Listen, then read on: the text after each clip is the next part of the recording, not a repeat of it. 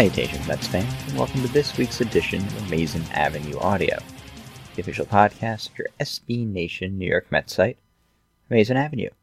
I'm your host, Jeffrey Paternostro, and with me this week is Greg Karam. Greg, former New York Met, and Rob Castellano's Bay, Jordany Valdespin, released a music video last week for his single, Papa Valdi. If you could have any New York Met release a, a single slash music video, who would it be and in what genre of music would you like to see them release that single? Well, I, am not going for someone who I actually think would be good. I'm just going for comedy's sake here, obviously. And uh, I think that Duda rapping. I feel like Lucas Duda is the answer to every question I ask related to this team, no matter what the topic is. It's just because he's he's kind of like this big, you know, goofy guy, and there's a picture of him. I, I you know Adam Rubin tweeted it out from Adam Rubin Studios. Him just like signing autographs before a game. It just looked like it was like the highlight of his day. He just had this completely like blank expression on his face. Like he wasn't angry that he had to. He didn't look frustrated. He wasn't happy. It was just he had like the Duda thousand yard stare going on. That's like his perpetual look. Dude, he would probably be a good poker player. Yeah. We sort of see like Lucas Duda like in sort of the Trevor Bauer school of rapping, maybe. If it turned out he had really good flow, like he's like like LP or ASAP Rock. It's possible. You know what the kids are listening to. These he's a, he's a Southern California guy, right? Yeah, I think so. We went to USC. Yeah. I could see it. It's just I just I gotta find a question where the answer can't be Lucas Duda, I guess. Yeah. It's the way to go. Um, I guess you sort of Bobby Parnell, Kirk Nieuwenhuis, and Vic Black as like a ZZ Top tribute band. Mm. Well, I guess there was the one guy in ZZ Top that didn't have a beard, right? I don't know. I thought that was kind of their thing. Well, there's the two of them that had really long beards. I thought one guy didn't have a beard, or he had a shorter beard. But I guess Nieuwenhuis's beard isn't out of control. It's a strong beard.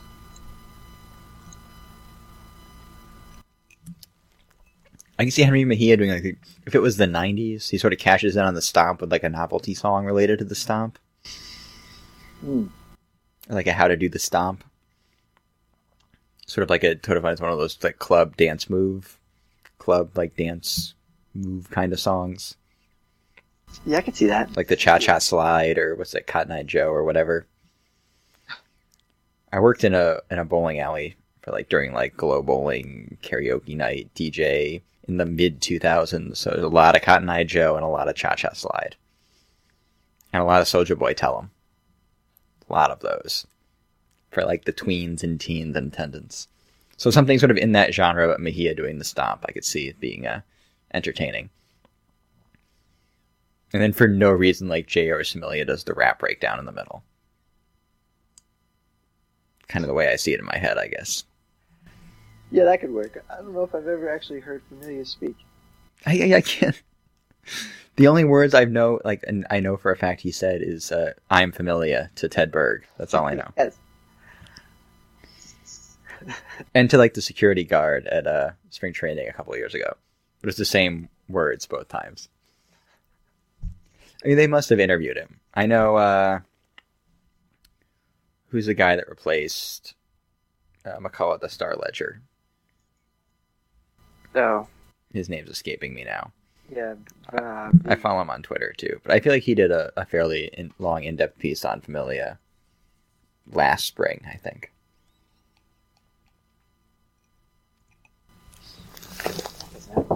No, it doesn't. None of this is helpful.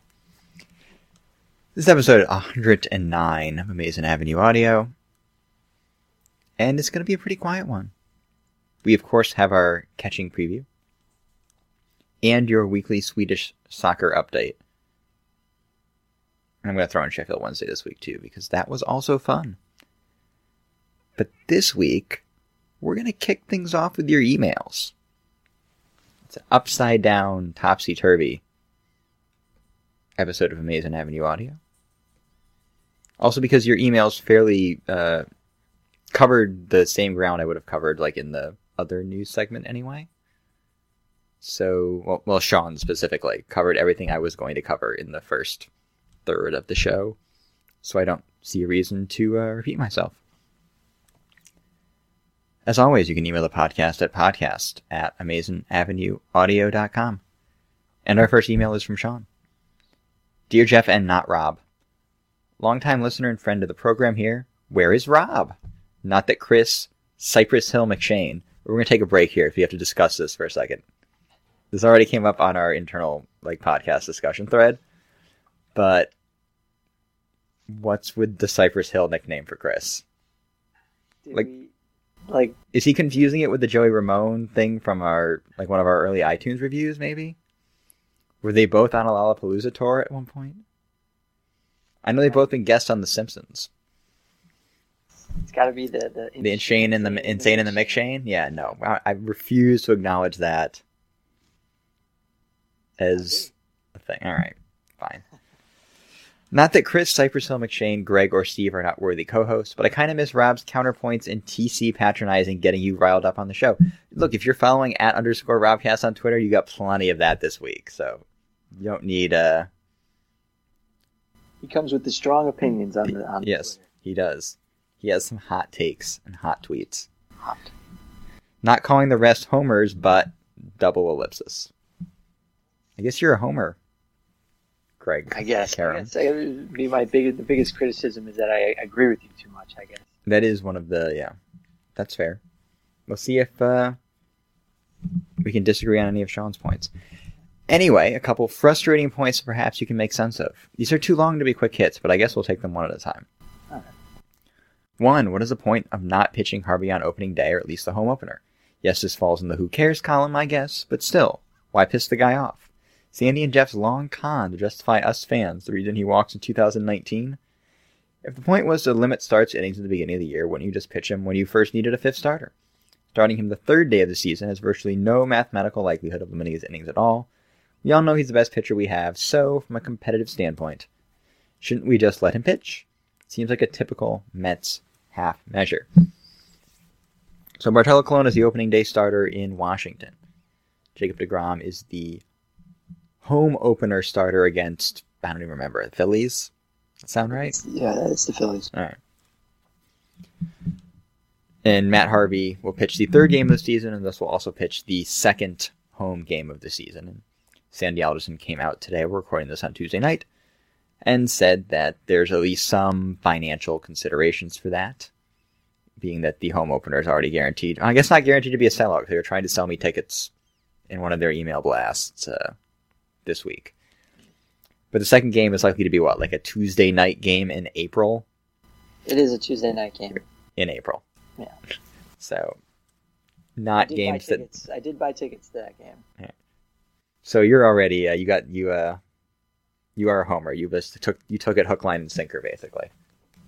Yeah, pretty much. I mean, I couldn't, I couldn't, couldn't go on opening day, so I really wanted to try to be there for Harvey's first game back because I think it's going to be fun. Um, so yeah, I guess I, I guess it worked on me, but it worked out to my benefit as far as I'm concerned. So I'm actually I was hoping for this scenario the whole time. I mean, as far as you know, giving a shit about this, um, it's not really that big a deal. Obviously, uh, you, know, you forget about it you know, a couple days into the season. The only thing that makes me think that maybe they should have done it um, and given him the, the opening game is that there was a day off after opening day. Could have given him, you know, the extra day of rest, um, you know, rather than having him pitch on the on the fifth day um, for the second start. So that'd be the only reason. But you know, you know, it's it it's just funny that there's a lot. You know, they're doing these kinds of shenanigans, um, especially with you know admitting that they want to goose the sales for the second home game um, by putting Harvey there. It's just it just underscores you know the the whole financial situation, which was kind of sad. I don't know. On most teams, would Matt Harvey be the opening day starter, even coming off Tommy John surgery? I think so.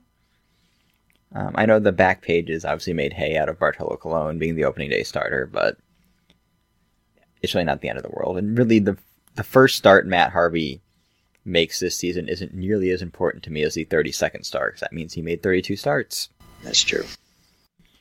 But I, I, Greg Prince tweeted something out like, yeah, we all know that this doesn't really matter, but you know, opening day is kind of there's a sense of occasion, and it's supposed to be special, and it's supposed to sort of be the you know the first salvo of Mets baseball after a very long and cold winter. And so there is something to being the sort of the first, the sort of first uh, memory of the season being Matt Harvey, I think. It would have been fun, for sure. But no, it's not an innings limit thing. It's not a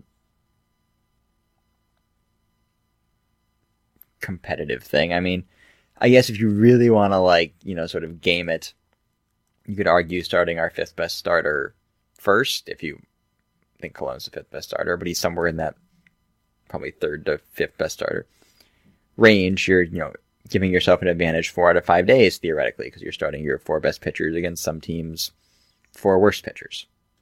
Ideally, now that usually falls by the wayside with different teams having different days off and rainouts and and whatnot. But what do you what do you think is the number one reason they're not starting him on opening day? Um, they're not starting him on like the if they started him on opening day, he'd make two road starts before he made the first home start. I do think there is something that they're going to try to get him to start at home as much as possible. Um, and I think part of it too is they're probably worried he's a little going to be a little amped up, which I think is complete bollocks because he was throwing 98 in spring training games. there's just there's one setting here. Yeah, I don't. I mean, the the ticket thing is is pretty interesting uh, because, and also I don't I don't buy the whole you know juiced up thing, uh, you know, too amped up because he's going to be pitching the first, you know, night game at at Citi Field, so he's going to be amped up either way. How many tickets? So how many ticket sales do you think they're adding by starting him on that Tuesday night game? I don't know, a couple thousand. I think that's probably about right because it's still a Tuesday night game. Right. Regardless, you're going to take a big hit. It's not like it's not a team. This is a team that's not drawn well on weekday nights in April and May the last few years at all. Right, and it's a pain in the ass to get out there, especially if you live in the suburbs or whatever. You have to drive, you have to park. You know, not everybody's. I can just hop on the subway and go out there. It's not. It's not as convenient. The seven train actually, I guess it's a weekday. So seven train's actually running. It's only the weekends they don't run. I don't. Yeah, it's it's. I mean, if you're one to revel in the narrative of the Mets last few years, it certainly plays into that.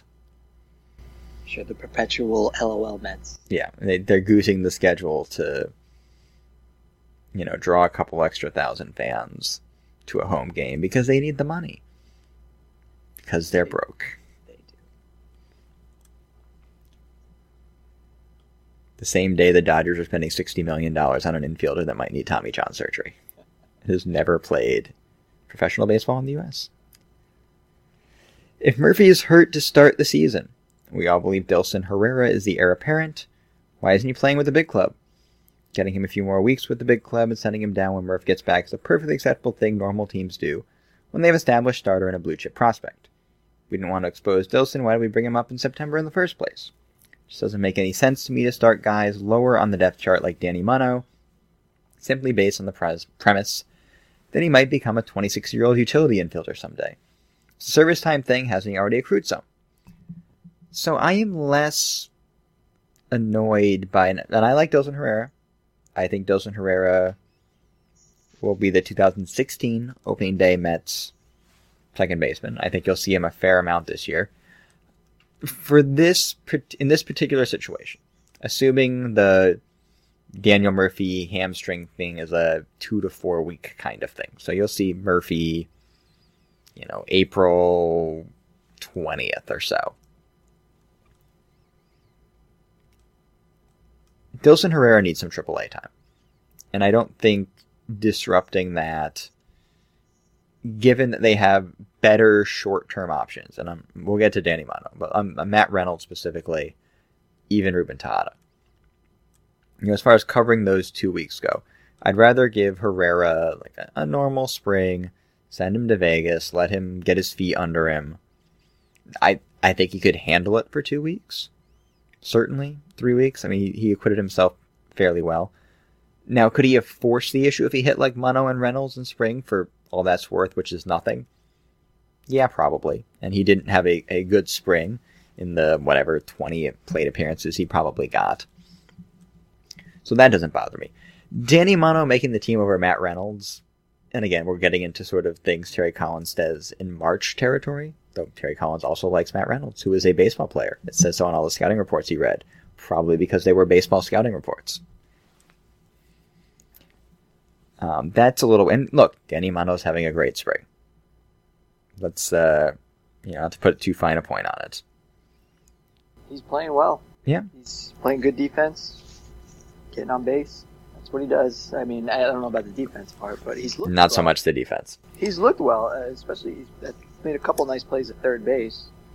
Um, I think to the to the point where you know why did they bring him up in September? They, there was a explanation that was thrown out there.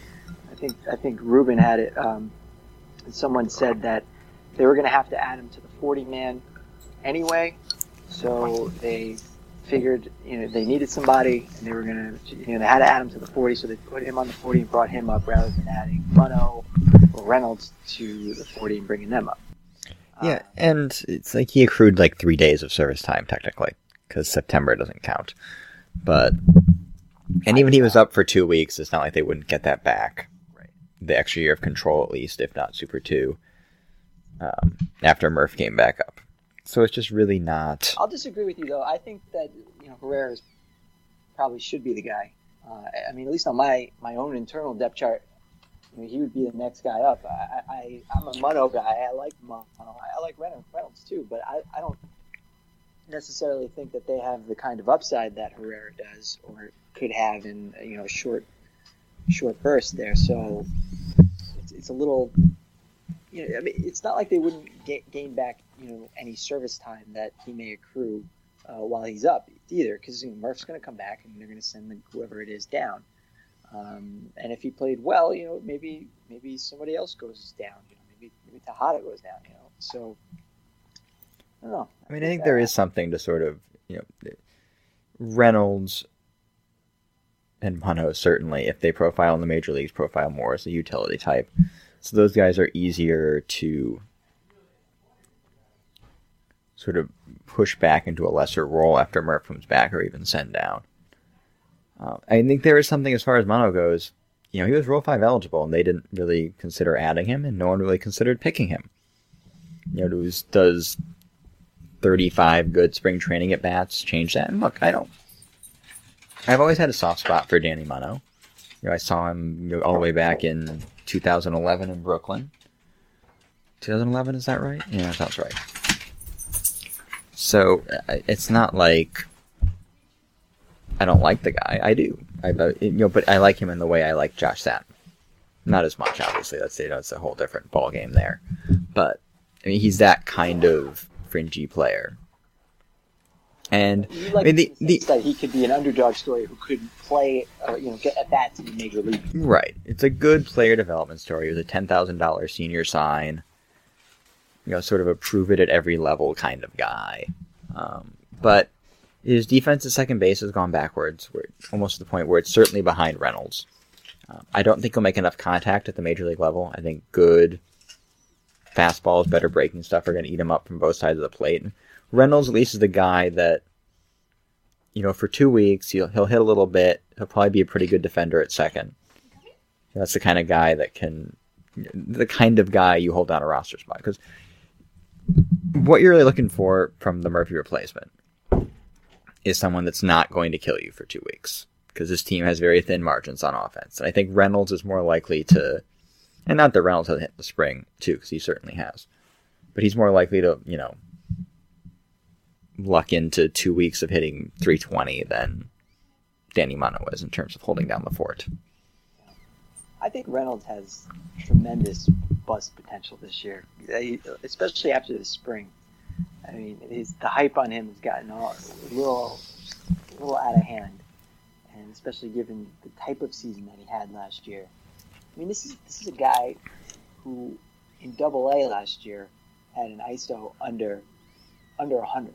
He doesn't hit for power, but neither does Muno really. No, that's true. I mean, his spring training, his last like week in spring training aside, basically immediately after I said on the podcast last week they didn't have enough game power. Yeah, he hit one over the wall. what else is new?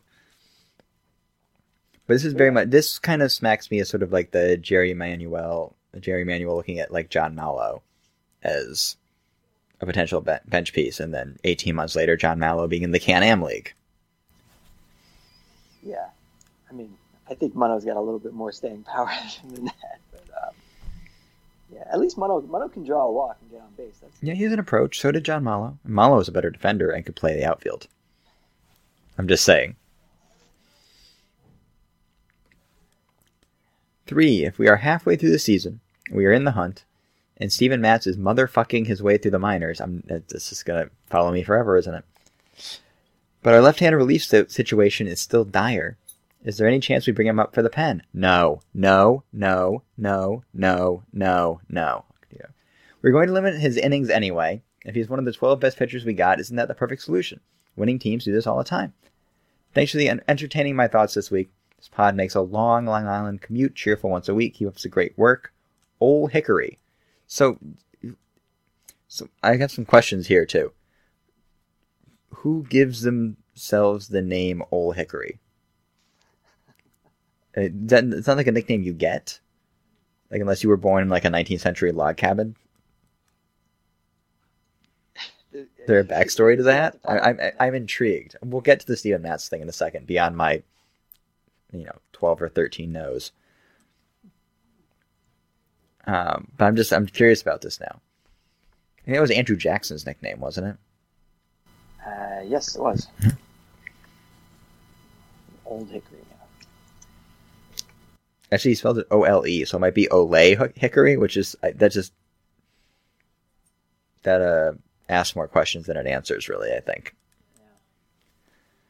So yeah, I mean, okay. So I should, to be fair to Sean, he didn't suggest Steven Matz be like in the opening day bullpen. No. This is more of like a Trevor Rosenthal, Carlos Martinez kind of plan. Yeah.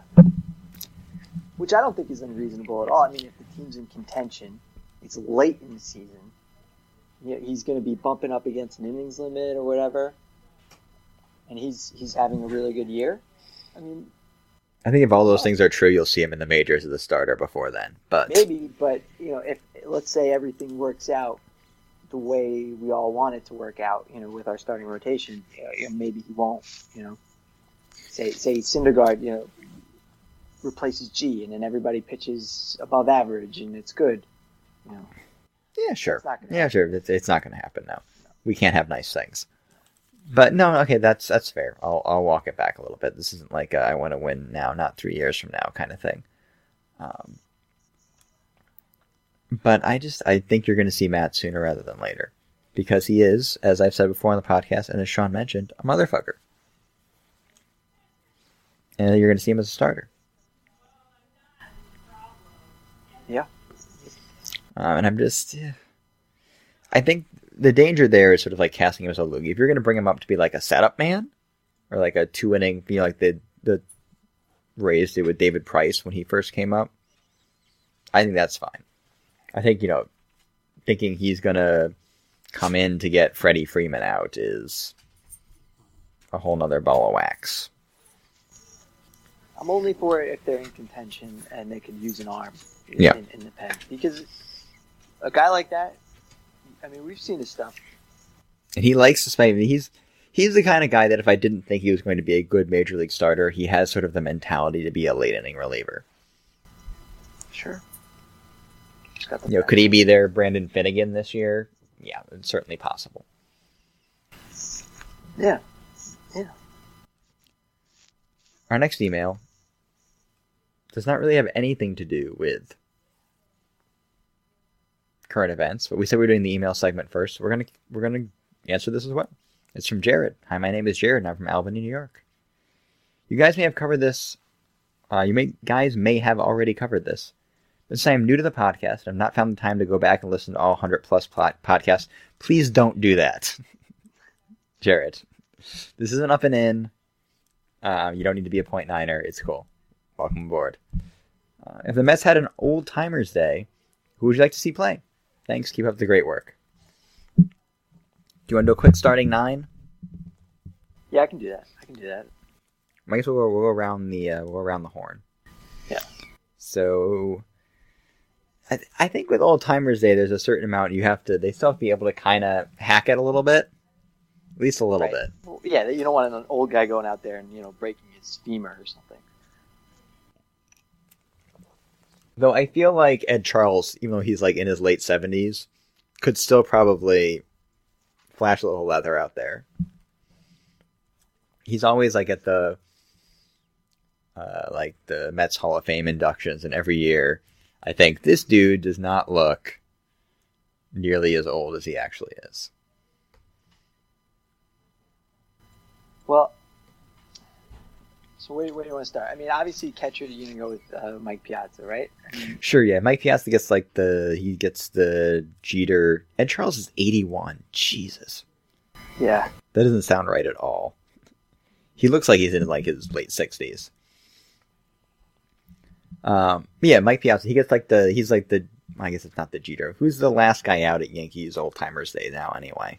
uh, it's really not. Yeah, I know. I I've caught a few of them, but you know, yeah, he's the last guy out, sort of get the big pop from the crowd. But yeah, Piazza behind the plate certainly. I mean, Keith at first.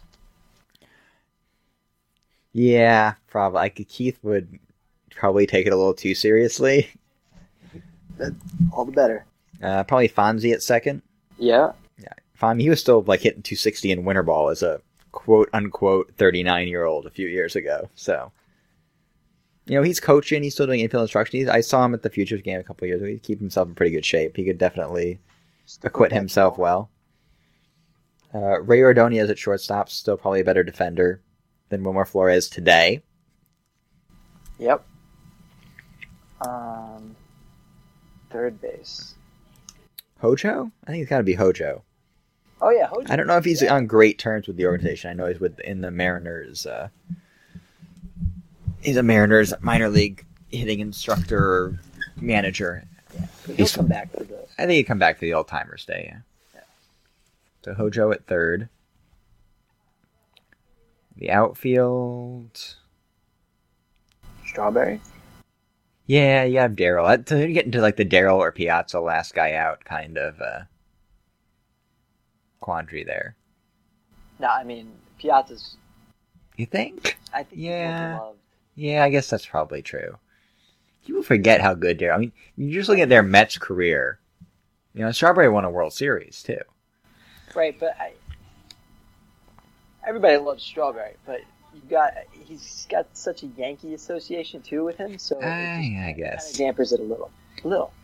Uh, Mookie in center, I assume. Yeah, Left. Mets have, the Mets have had great left fielders. I was thinking Kevin McReynolds. Yeah, I I feel like he's just. Eh, he's probably fishing somewhere. I don't think he's really going to come back for that. He always seemed like the guy that kind of he has that sort of air about him where baseball was more of a job. And I liked I loved Kevin McReynolds when I was a kid, but I'd love to have him back for this. But I mean, he really hasn't. You don't ever see him No, sort of involved in these kind of things. So. Or around the team at all, really. Yeah, I mean obviously this is skewing more recent and stuff, but um, Well, yeah, they got to kind of be able to. right, they still got to be able to hack it. I mean, Yeah. could. put uh, Benny Agbayani. Benny, ooh, He might be like 500 pounds now. I don't know. I mean, he was he was playing in Japan not too long, ago. That's true, yeah. and uh, we could always get Cliff Floyd out there. Oh, Cliffy baby, yeah, and left. I feel like we are definitely because of our age skewing a little. uh Oh yeah, I I, I can't remember you anybody from beyond my consciousness. Ricky, Ricky and left. yeah. Ricky has to be involved somehow. I feel like just because it's Ricky. he can be playing And- cards in the clubhouse. Yeah, another guy that probably would take it too seriously. Uh, you know, like Ron Swoboda is probably too old. I saw Ricky. He was in uniform uh, for the A's, like uh, this spring training, doing something. Does not surprise me at all. Bernard Gilkey. Yeah. Right, pitchers pitching is is tough.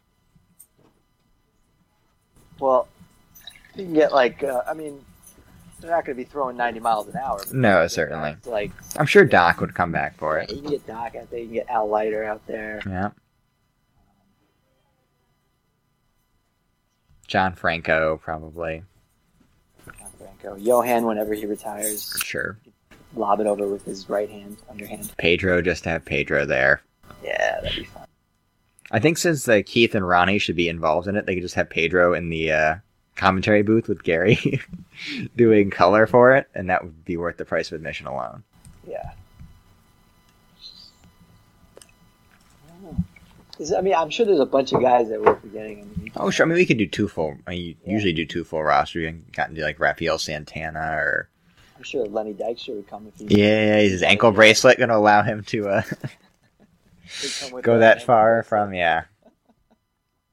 So this is a very 80s and 90s skewed kind of uh, list, but I would I'd buy a ticket to that. Sure. So those are your emails. Email the podcast at podcast at amazingavenueaudio.com. It's time to do our catching preview. And weirdly, this week, before we do the catching preview, we do housekeeping.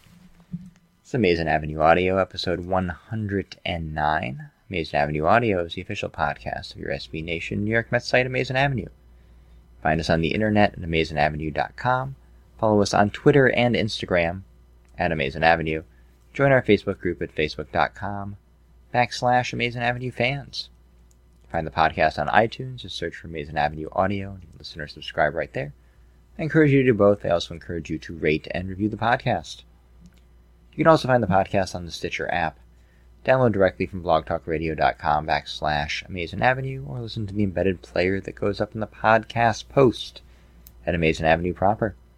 I'm your host, Jeffrey Paternostro. You can find me on Twitter at Jeff Paternostro. My co-host this week is Greg Karam. You can find him on Twitter at Greg Karam. That was the housekeeping. This is your catching preview. So Travis d'Arnaud, we'll start there. Healthy, Seemingly. hit some balls in spring. Didn't throw some guys out in spring.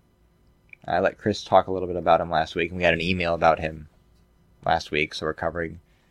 At least I would be covering a lot of the same ground. So, what's your impressions, Greg, of Travis d'Arnaud, and specifically Travis d'Arnaud's 2015? You know, everybody is looking at that second half and they're they're getting all excited about. It was a good second half. Yeah, it was a good second half, and and it also fit nicely with you know the uh, a, a narrative where he went down to AAA. Wally Backman fixed his swing, yeah. Uh, I'm actually of the mind that it seemed to me that d'Arnaud was trying to do. He was trying to like fit into the Mets system, kind of trying to fit a, a square peg in a round hole type thing with like a plate discipline type deal. And I actually buy into the idea that he just had reached a point where it's just like you know screw it, I'm just gonna go out there and just you know play the way that I I know how to play and stop thinking too much. I mean, I think there's something to that. Also, Wally Backman fixes swing. Well, I'm not gonna. Let's not do it. Okay. Probably not. But so I, I believe that he's he's uh, you know I think that the second half was for real. I think that you know, he was a top prospect uh, for a reason, and uh, I think he started to show it in the second half. And I'm I'm excited for for what he can do. I mean, I think that there's more upside there than even what he did last season. So you take that that bat. I mean, it doesn't take much to be you know plus bat as a catcher, um, and and you want to see him improve defensively because right now, between blocking pitches and throwing out runners, um, I think he's actually uh, and the, the pitch framing, it doesn't make up for it. I think he's a net negative uh, defender right now, so he needs he does need to hit a little, um, and you'd like to see him improve the defense. But I'm uh, I'm bullish on, on d'Arnaud this year. Quick quiz. On opening day, Travis d'Arnaud will be blank years old. 26. You are correct. He's an old prospect. I mean, he kept getting hurt. You know, He is. Um, and his, you know, if you look at his caught stealing percentages in the minors, which are not necessarily instructive, um, you know, they were between, you know, they were in the 26% for his career. In the upper minors, you know, 20, 30%, 27%, 30%. You know, he has a good arm. Um, so if there's something mechanically there, I don't know. Again, I don't know that caught stealing numbers in the minors are necessarily instructive, but he has the physical tools to be a good catch and throw guy. You know, many people, uh, Rob Castellano included, have written on the site sort of about the the trade off for his good pitch framing numbers versus his pitch blocking ability. Uh, but I mean, he's an average catch and throw guy, and I'm not good at evaluating catcher defense. You know, the metrics obviously hated him last year because, for the most part, they don't take into account framing. Uh, defensive run saves had him at minus 15 as a defender last year. Basically, wiped out all his value as a hitter. But I think he'll hit. I'm fairly. I don't like I said. I think if he gives you a full season of what he gave you last year, which is you know 240, 300, 415, I think there's maybe a little bit more in the tank there. But stop whining. I don't know what you want. You want decided to come in here during my podcast. You can lay on the bed and talking to my dog, obviously. Yeah, I think it'll be good. I think I, I may have at some point in the offseason said like he was the most likely. I think we had an email question about like first time All Stars. I may have picked him as the most likely one just because of the lack of catching depth in the uh, Yeah, National League beyond like you know Mesoraco and Posey basically. Yeah, I think that. Uh, I mean, looking at base, baseball prospectus has a has a stat that shows blocking runs and framing runs, and so he was basically about neutral. between the two. Yeah, Yeah, that makes sense. and then it doesn't factor in the, the you know throwing out runners and stuff like that. He was below Slightly- average. slightly below average. Yeah. Um, but yeah, if, if d'Arnaud can, I feel like at, uh, about this time last year, uh, I was one of the things I was hoping for for the upcoming season was d'Arnaud breaking out and and becoming that you know, four or five WAR uh, you know catcher for the Mets. And I think that I just feel like that's very much within reach this year. All he has, I feel like all he has to do is just stay healthy and just continue the way the, to play the way he did the second half, and, and, and it'll happen. And we talked last week a little bit sort of about with Wheeler going down to uh, to Tommy John surgery. So sort of one of those big breakouts they would need to really sort of put the put a wild card berth in their sights this year was sort of off the table. And I think d'Arnaud sort of becoming that player.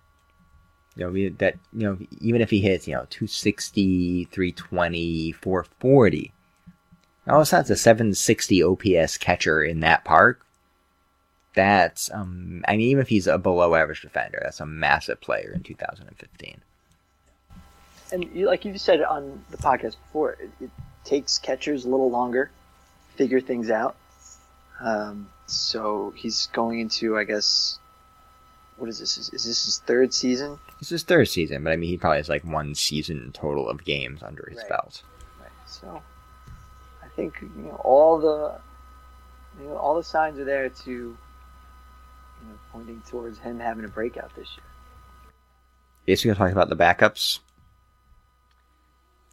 Yeah, I mean, I'm a guy who actually is in favor. I, I want I want Plawecki to come up uh, sooner rather than later, uh, because I'm not a Recker guy. I mean, I look, we all love the ass. Yes. Okay, I mean, it's, We'll get that out of the way early this week. he's a good guy. Um, nothing against against him, but he's he's not a great hitter. He's not a great defender. I mean, he can throw a guy out, but he's not a great framer. Um, I think that this team needs to try to squeeze every bit of value out of every position that they can, and I think You- You're saying this in the same week that Terry Collins announced that Lucas Duda will be playing against lefties every day. Did he actually say that? oh yeah, he said it. He said it. Can't. Right. we- The prospect hate man gave me gave me credit on Twitter for predicting it. It happened. It's all because he hit that home run off of Sabathia. I that's why I said it when it happened on Twitter. But all this means is he's going to get another 75 at bats against lefties. He doesn't need to get. Well, look, we can. That's that would be frustrating, but you know we know with TC to not get worked up about things that he says, to get to get worked up about things that he does. Right. Um, but I would. The backup catcher gets like 30 to 35 starts in a season, uh, so I think that Plawecki is going to be an upgrade over Recker. So you know I'm going to be in favor of him coming up sooner rather than later this year because I think that the backup catcher is a huge weakness right now.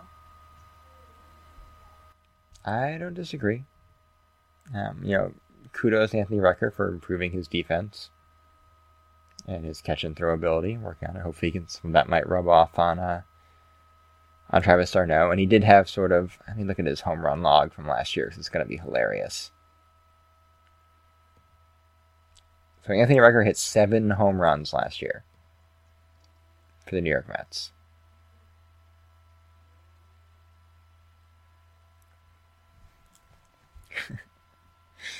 So, five of those seven home runs came with the game tied.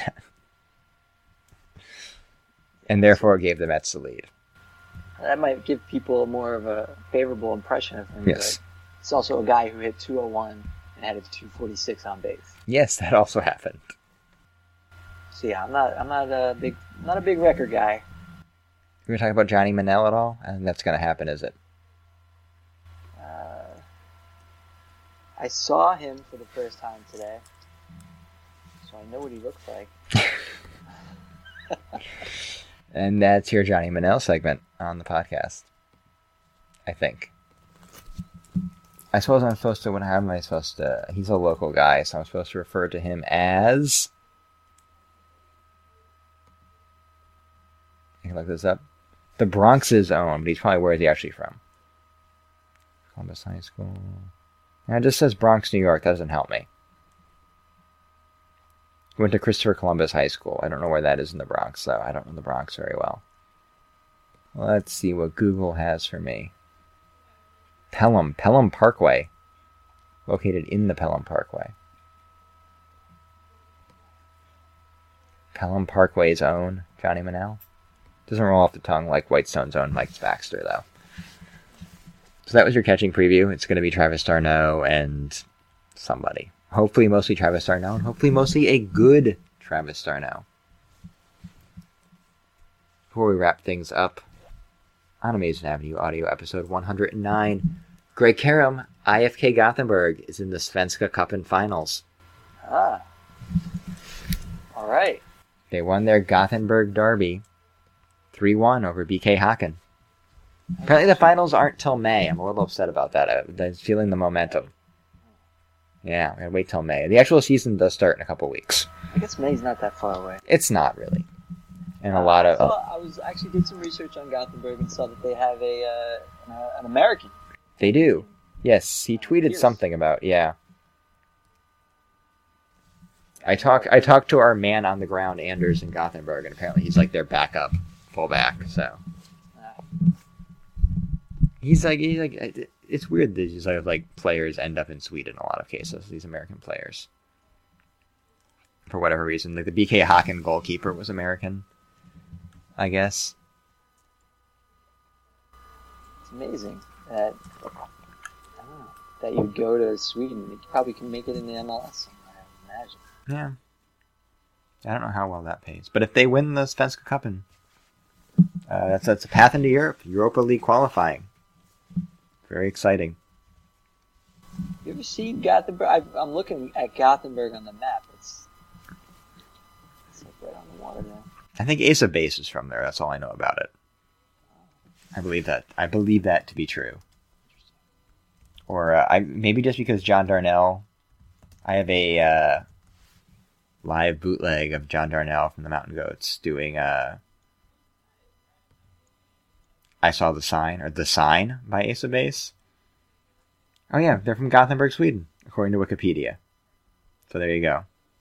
Home of Ace of Base and IFK Gothenburg. Hopefully the 2015 uh, Svenska Cupen champions. Lasse Vibe scored another goal. I think that Sure, gets that's you sure you're pronouncing that right. yes. It was. Uh, yes, I am. I now know. I was pronouncing it wrong before. I was informed of the loss of eBay. My Danish is not very good, but uh, he's actually he got called up for the Denmark's uh, international friendlies this week. So they're playing the U.S. tomorrow. So I may be uh, sneaking a look at my Watch ESPN app for that. See if they start him over Nicklas Bendtner. Hopefully they do. For the record, the May 17th in Gothenburg, they're going to play Orebro SK for the Svenska Cupen Championship.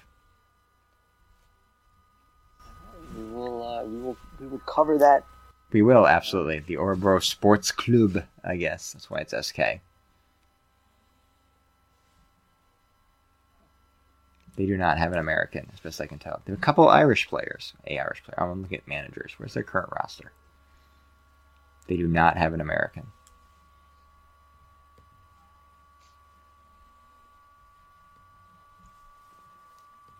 But uh, I have their fixture list. I haven't looked at it. That starts up uh, around April 5th. So there'll be more IFK Gothenburg content to come on the show. I like to say they, they their goal differential is 16 to 1 since we started, since we officially made them the soccer team of the podcast. That's pretty impressive power that we hold. I mean, granted, they were playing a lot of. They were playing. I shouldn't say they're playing a lot of lower division sides, because they've beaten some pretty good teams. I mean, there were some like, I think there was like a third division team they beat six nothing in there, but still, it's the cup. Can they qualify for the Champions League? Is that a thing? They, if they win this, they get into the Europa League qualifiers, not the Champions League. They have to win the Allsvenskan to get into the Champions League. There's only one spot for the the Allsvenskan, I assume. How are they doing in that? That doesn't start till April. They have a summer league because it's Sweden. That that makes sense. Um, they finished second last year to Malmo FF, who I think didn't get out of the group stage. I think they do have a guaranteed spot. I, I believe. I'm not actually going to look this up. I probably should. Well, That- yeah, it's not like it-. Uh, yeah, they don't have to go into Champions League qualifying if you win, though. Some of the even smaller uh, leagues, like if you win the, I don't know, you know, the Cyprian League, you have to go into the qualifiers for the Champions League. They have an automatic spot into the group stage, I believe, if you win the Allsvenskan. So I believe Malmo was in there this year.